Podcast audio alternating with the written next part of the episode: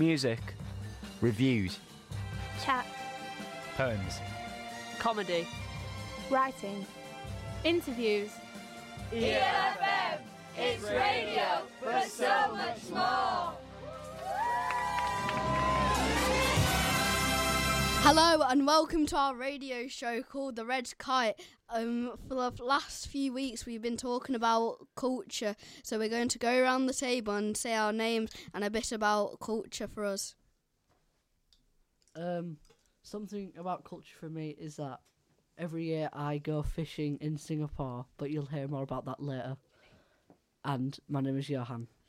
Hello, my name is Amos, and I am white British, and I believe that fish and chips and tea are very important to British culture. Hello, my name is Stephen, and I think that food in Chinese culture is very important, and I'm from China as well. Hi, my name is Caitlin, and hello, my name is Caitlin, and I really like fish and chips. Hello, I'm Evan, and I think that um, Yorkshire puddings are very important on a roast dinner. Hi, my name is Emily, and I think that chicken is also very important for Christmas. Hi, I'm Charlie, and I feel like some things just don't belong on pizza.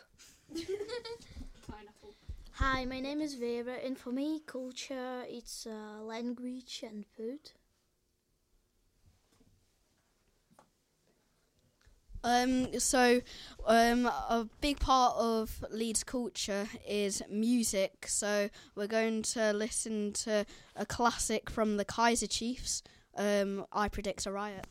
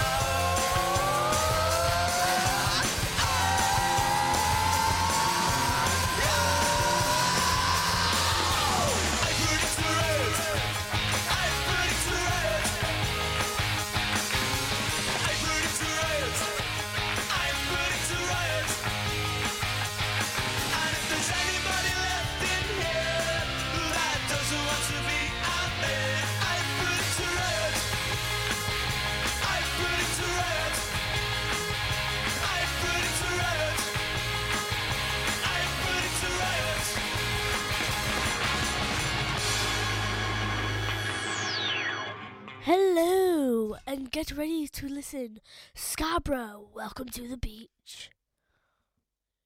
Scarborough for, I think, five years? Five or six years. Um, then we moved to Leeds in 2006. and then, um, So from the seaside to Seacroft. Yeah. So tell us what Scarborough your memories are. Um, I knew Scarborough was a very, very good place. Um, I saw a few people camping on the seaside. It's a bit first ones in sea in the morning, but the sea always used to be cold. Like when I was younger, I used to pull up my shorts if they were short. I used to pull them up to um, where I walked, and I could just walk in, and it went all the way up to the tip of my jeans, up tip of my joggers, and it it felt weird. It felt weird knowing that I were a little taller than I used to be, because I was short as a kid, very short. It were very noisy, it's even noisier than it is here. Like now, um, all kids would be running out of, well, would have run out of school, gone straight to arcades. They literally ran home, got the pocket money, and ran off. Like when I were a little younger and I, I was there, um, I met my old friend. Oh my god, I missed our, I missed him so much, and I forgot he were even there. So then, um, then I met up with him. He said, "Oh, get your pocket money. We'll go to arcades for a bit." Mostly, if you were there, um, it would be fish and chips every day. I usually always got the pizza from not fish and chips from another place. It's mostly fish and chip shops there, but if you went anywhere else, you would just find other place, another place, another place. There was a place that sold loads of junk food, and I always used to ask my mum, "Oh, mum, please can I go there? I want to get some food." You can wait until we get home. Fine.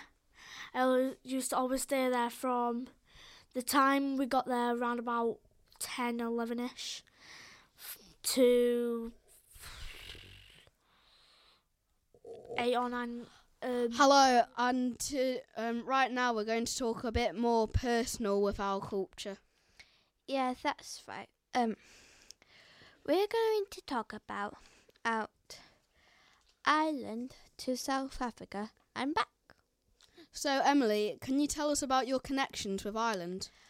So, yeah, basically, my I got my Irish side from my mum, and the funny thing is, well, it's kind of funny and it's kind of a coincidence as well.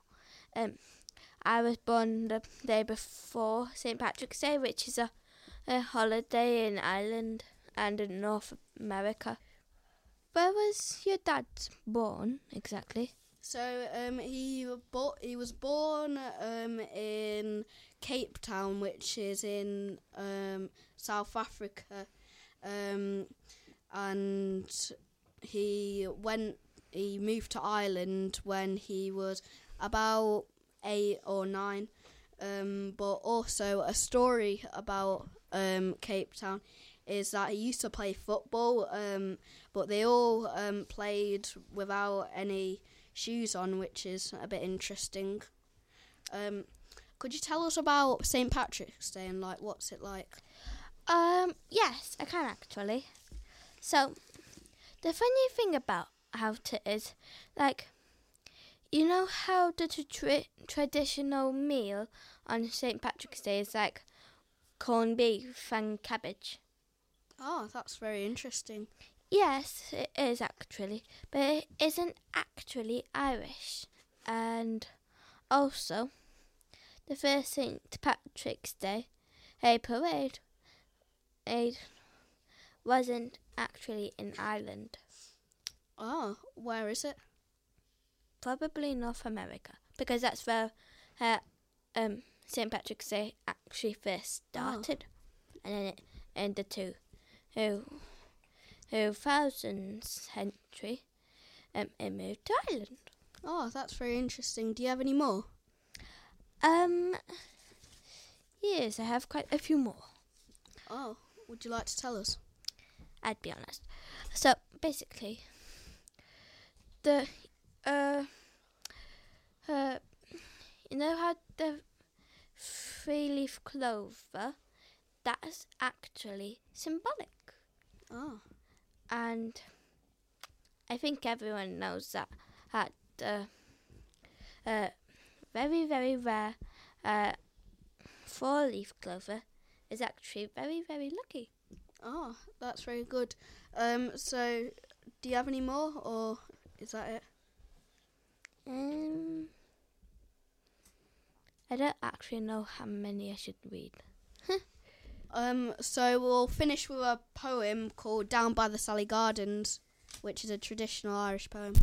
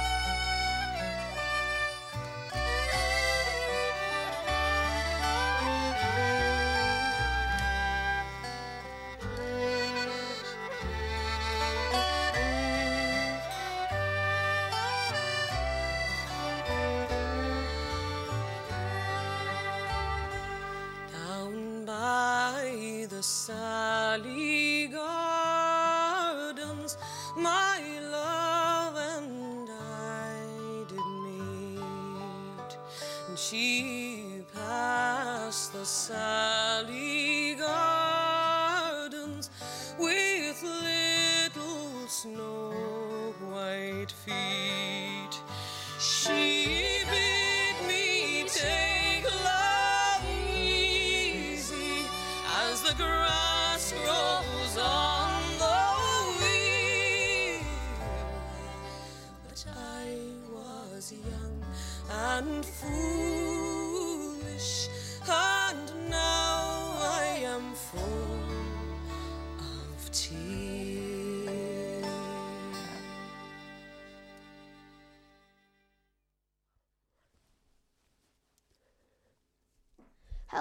My name is Vera. My name is Caitlin, and we're going to be talking about Polish pancakes because food is also part of our culture. What is so special about Polish pancakes? Firstly, they got a different shape of just normal pancakes. Secondly, they can be salty and sweet at the same time. What are Polish? What are Polish? What are? What are Polish pancakes called called in Poland? They call it naleśniki. How I discovered the famous Polish pancakes at my friend's house. I had a sleepover and she made Polish pancakes. My mum cooked them for the very first time and she stuffed it with blueberries and cream on the top of it. So how I discovered the Polish pancakes. My grandma lived in Poland in city Krakow. When I've been on her house, we decided to to cook something special from Poland. So we uh, want to cook a Polish pancakes. It was nice because it was with sour cream and strawberries on top. Also, it's uh, been with jam. Um, what what do you like better, strawberries um, with sour cream, or do you like jam with it? I more like jam.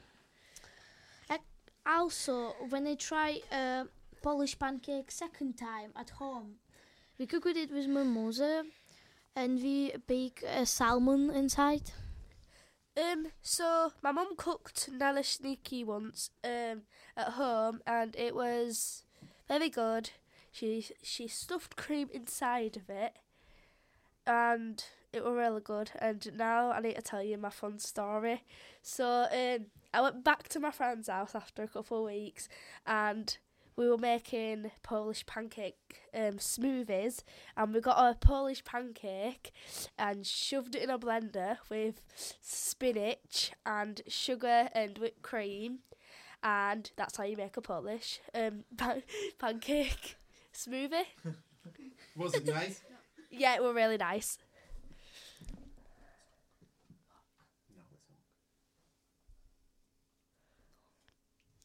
It, n- now, now let's listen to the song.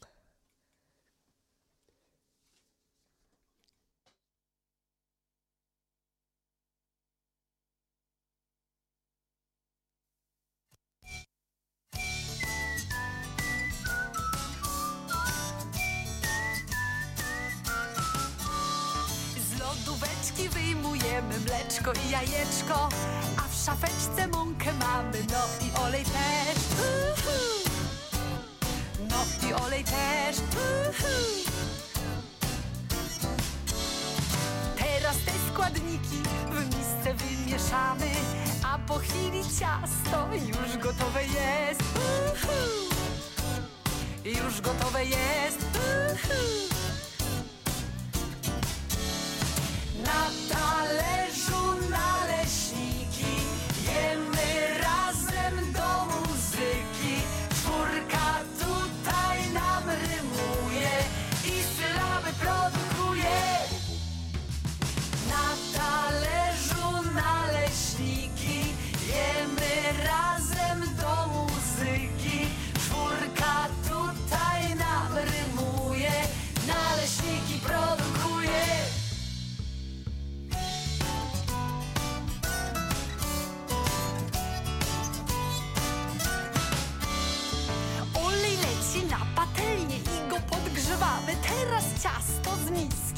łyżką przekładamy. Łyżką przekładamy. I patelnię obracamy i kółeczko rozlewamy. Podrzucamy, odwracamy i gotowe jest. I gotowe jest.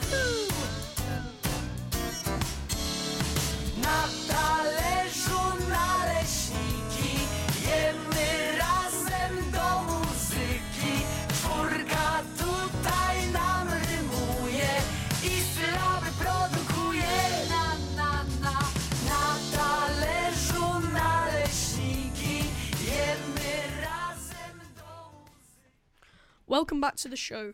We are now here with me, Amos, as well as Stephen and Johan for a trip around the world to Asia. So, first, we're going to go to Stephen. Stephen, could you please tell us your story? So hello, my name's Stephen, and my family actually comes from Guangzhou, China. So when I went there to visit them, I usually stay at my auntie's house or a hotel there. One time, when I went to my auntie's house to stay, uh, the climate in China is a lot hotter than Britain, and usually in the night lots of mosquitoes go. And one time my grandma actually got bitten by a mosquito. Apart from that, I also go to a theme park in Guangzhou, which is quite famous. It's very big. You could kind of imagine a Chinese version of Disneyland, where there's lots of mascots and big roller coasters. Yeah. With China, are there any particular smells or tastes or sights or sounds or anything like that, the five senses that you would associate with China?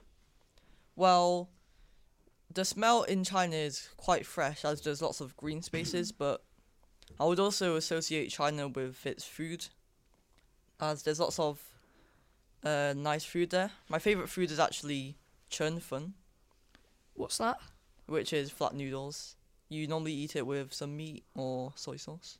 And um, at the theme park, was there anything that you remember really sticking out to you, like sweets or anything like that?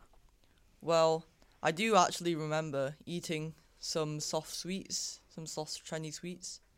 Uh, you could kind of make a comparison to Starburst or fudge. Thank you. That's uh, really interesting. So, Johan, what's your story? Tell us Uh, about. My story is that uh, every year we always go fishing, and uh, this one particular year, uh, some incidents happened. Well, for a start, tell us where do you go con- fishing? What country? Singapore. Uh, so uh, we went to East Coast and um, uh, with the fishing rod, I hooked my brother's hand, and he also cut himself on one of the fish fins. How did you manage to hook your own brother's hand? How did you manage this? Uh, he was trying to fix the wiring, and I moved it, and it just got stuck on his hand. Uh, and similarly to what I asked Stephen, are there any sounds or smells or anything like that that you would associate with Singapore? Sort of like street food being cooked. Uh, What's your and- favourite Singaporean? Would that be the word Singaporean? I don't know. well, what would be your favourite Singaporean food? uh, probably something called prata. It's like a f- sort of like pancake but fried, and you can have like curry with it. Oh, and now that you mention you went fishing, did you actually eat the fish? Uh, yeah, and I had it with like uh curry and rice. I think it's brilliant that you two have these cultures all around the world. And for me, my best representation of culture is tea and fish and chips. Uh, so now, Johan, can you please introduce the song that we're about to play? Uh, the next song is from a Singaporean band called Plainsunset, and the song's called 2014.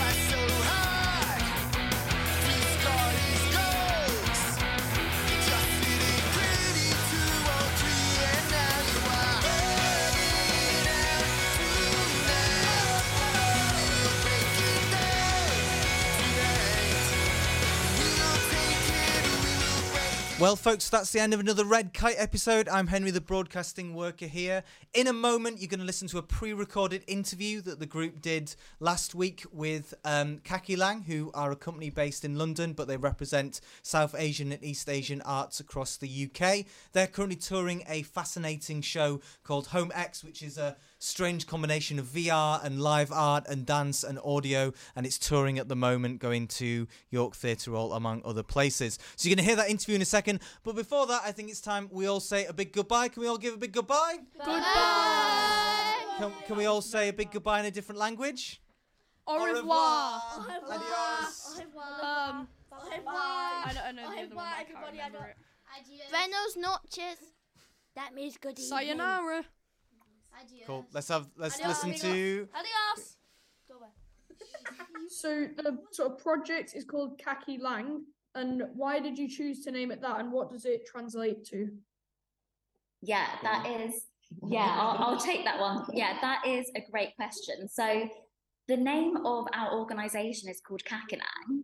So, we are an organisation based in London and we are an arts charity. And um, that means that we produce different arts projects. For example, this Home X project um, that we're touring across the UK and which is coming to York, for example. Um, and we've mostly produced projects focusing on East and Southeast Asian communities and artists from those communities. And so the term kakilang is actually like a kind of sort of slang term, like quite a casual term um, used by um, Chinese speakers. Um, yeah, it's specifically from like a Hokkien dialect, which is quite a traditional Chinese dialect. And it means, it's just a term that means like one of us. So um, it's something that you would say to like a friend or someone that you're like engaging with to have like a positive interaction with them. And the reason why we named our company that is because we want to convey this notion of if you're interested in engaging with the arts and promoting diversity in the arts, then you're one of us. You know, we want to welcome you in. We, we want to spend time with you, having great artistic experiences, and um, yeah, hearing your thoughts. Yeah, thanks. Question is, what inspired you to start this? Mm, that is a good question. I mean, Donald, do you want to talk about what inspired you to Yeah, so get uh, involved? yeah, I mean, it's uh, Home X? So the project was initially conceived by um, Anne Ting, uh, who's the director of Techland, and Ian Gallagher, uh, who is the senior technologist uh, of the HomeX, and myself. And the three of us, we kind of like worked on of projects together, and uh, this came about during like the COVID period. Um, from that, from Ian's point of view, was trying to like find a way to produce art that could, or create theatre uh, without the bounds, with the, with uh, you know us being having to stay indoors. And Anne Ting uh, kind of pulled all the aspects together to kind of integrate multidisciplinary disciplinary arts into a single space, a virtual space. And um, I came from being since the fact that uh, I was both born, I was Chinese descent, but I was born in the UK. And Yeah. the whole kind of like ethos about kind of um, opening up uh, kind of voices um, of, uh, you know, this uh, being from both two types of cultures.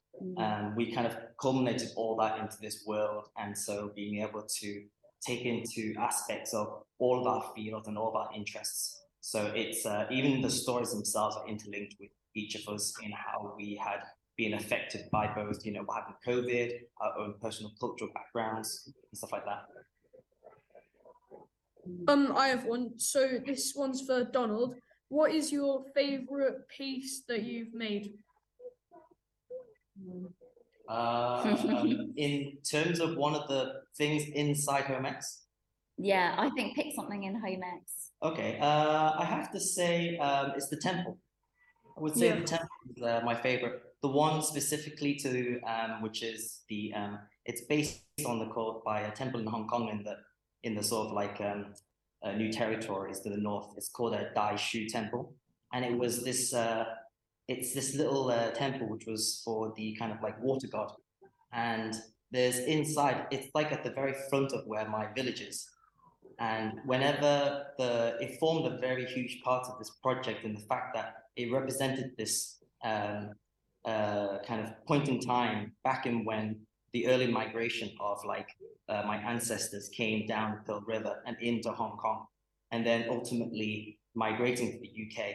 And every few years, they would go back to this area next to this large banyan tree, next to the temple, and it was there that they would get, uh, congregate together as a community, both ones who had you know gone uh, left home and returned back. And this happens every year, and this kind of point in point is also within the scriptures um, to help kind of give that point in time where we had uh, kind of migrated and kind of uh, made a crossing to newer pastoral lands, I guess. And um, is it like a painting or a printing or what is it? Uh, I mean, the actual piece, a lot of my works in, in the actual home space is also digitally painted.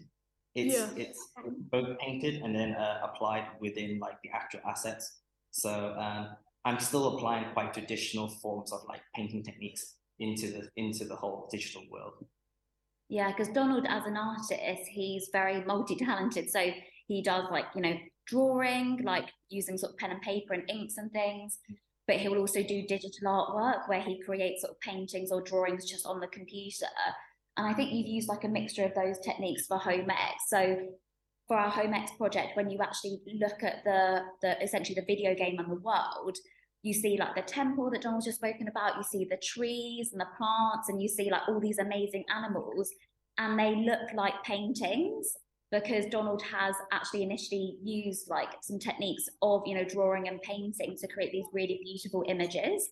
What made you want to do this? Mm, yeah, it's a good question. I think kind of touching on what Donald said previously, I think, you know, for um, all of us in the um, organization um, and, you know, a lot of people that we work with, um, on a personal level, we have um, some form of East and Southeast Asian heritage. So um, my father is from Hong Kong, but like Donald, and my mother's from England. But like Donald, I was born and bred in the UK. Um, but I think through art projects like HomeX and the other work that we do at Kakilang, we're really trying to explore like different um, types of identity. So especially when like you know, in terms of your identity, it's not just a simple fact that you grew up in the UK and that you identify as British, but actually you've got this other cultural background. So, you know, I grew up eating all like different like Chinese foods and, you know, with my family speaking Chinese and like using chopsticks and um, learning about all the different traditions of Chinese culture, of like respecting your ancestors, you know, when they've passed away and things like that. So, all these things that are actually quite different to my cultural upbringing with my English family. And so I think projects like Home HomeX are great because we are inspired by um, different notions of identity and home, both um, specific to like England and the UK, but also to places like Hong Kong. Um, And what it kind of yeah. really, and what it kind of really reflects is that when you start to, if you, because a lot of the work is kind of, uh, my work is inspired by a lot of mythologies. Um, Mhm. I always read into both East and Western mythologies, and in the end, it kind of, we always find out that there are very similarities in terms of those stories and motifs and symbols, both Mm. in the West and the East. And so, even though you know, like we always say, like you know, we're neither here nor there. Yet, you know, ultimately, if we boil it down, we all we all are the same people. And, Yeah, uh, and no matter where you're from, and so Yeah. we're trying to always. Uh, we're not always. We're not. We're not here to divide and say like you know from being one or the other. It's like it's uh it's it's the beauty of being from multiple backgrounds. Yeah. And, uh, hopefully that will help flourish at new ideas. Exactly. And actually, a really good example of that is in HomeX is the dragon that Donald created. So as you um, experience the HomeX performance um, in the virtual world, you encounter all of these different, um, like kind of mystical animals. And at one point, there's a big dragon that appears and flies over the sky. And when you think about Chinese culture and English culture, um, in terms of histories and mythology, a, like the dragon as an animal is quite um, a key icon, but has different meanings in different contexts, but also similar meanings. That's quite a nice example. Mm. Um, where do you see yourself in 10 years' time? Oof. yeah, that's a good meaty question. It's a question I ask myself and often don't have an answer to. Donald, do you answer. Uh, I mean, I don't know what's happening in a few months beyond my life. Uh, yeah, or I- even next week. I think I think I think it's always good to have a plan. So it gives you Mm. an incentive, but that should always be reassessed. And uh, you should have goals, but don't let those certain things define you too long because Mm. you never know what's going to happen. Just go with the flow. Yeah, I think, yeah, kind of to echo what Donald said, I think in life, yeah, it's great to have like goals and ambitions and ideas of like what you would like to achieve within a certain time frame, but being sort of flexible and adaptable. Um, because sometimes you know, an opportunity may come along and that you're not expecting. You think, oh wow, like this is amazing, like I should definitely like take this step and embrace that. And you know, also sometimes things don't work out the way you expect. So just trying to be adaptable and um, as like flexible as possible is great. 10 years is a long time. You learn a lot. Yeah. I'm a lot smarter from 10 years ago. So Yeah. if I apply my knowledge then to what I know now, then it would be, uh, I have to be careful of how I would approach that. So, but yeah. uh, Yeah. uh, I always say just take your time with bite-sized learning and uh, and progression, uh, because ten years of what you think you should be uh, might not necessarily uh, be more or less or the same. Just, just take it bit by bit.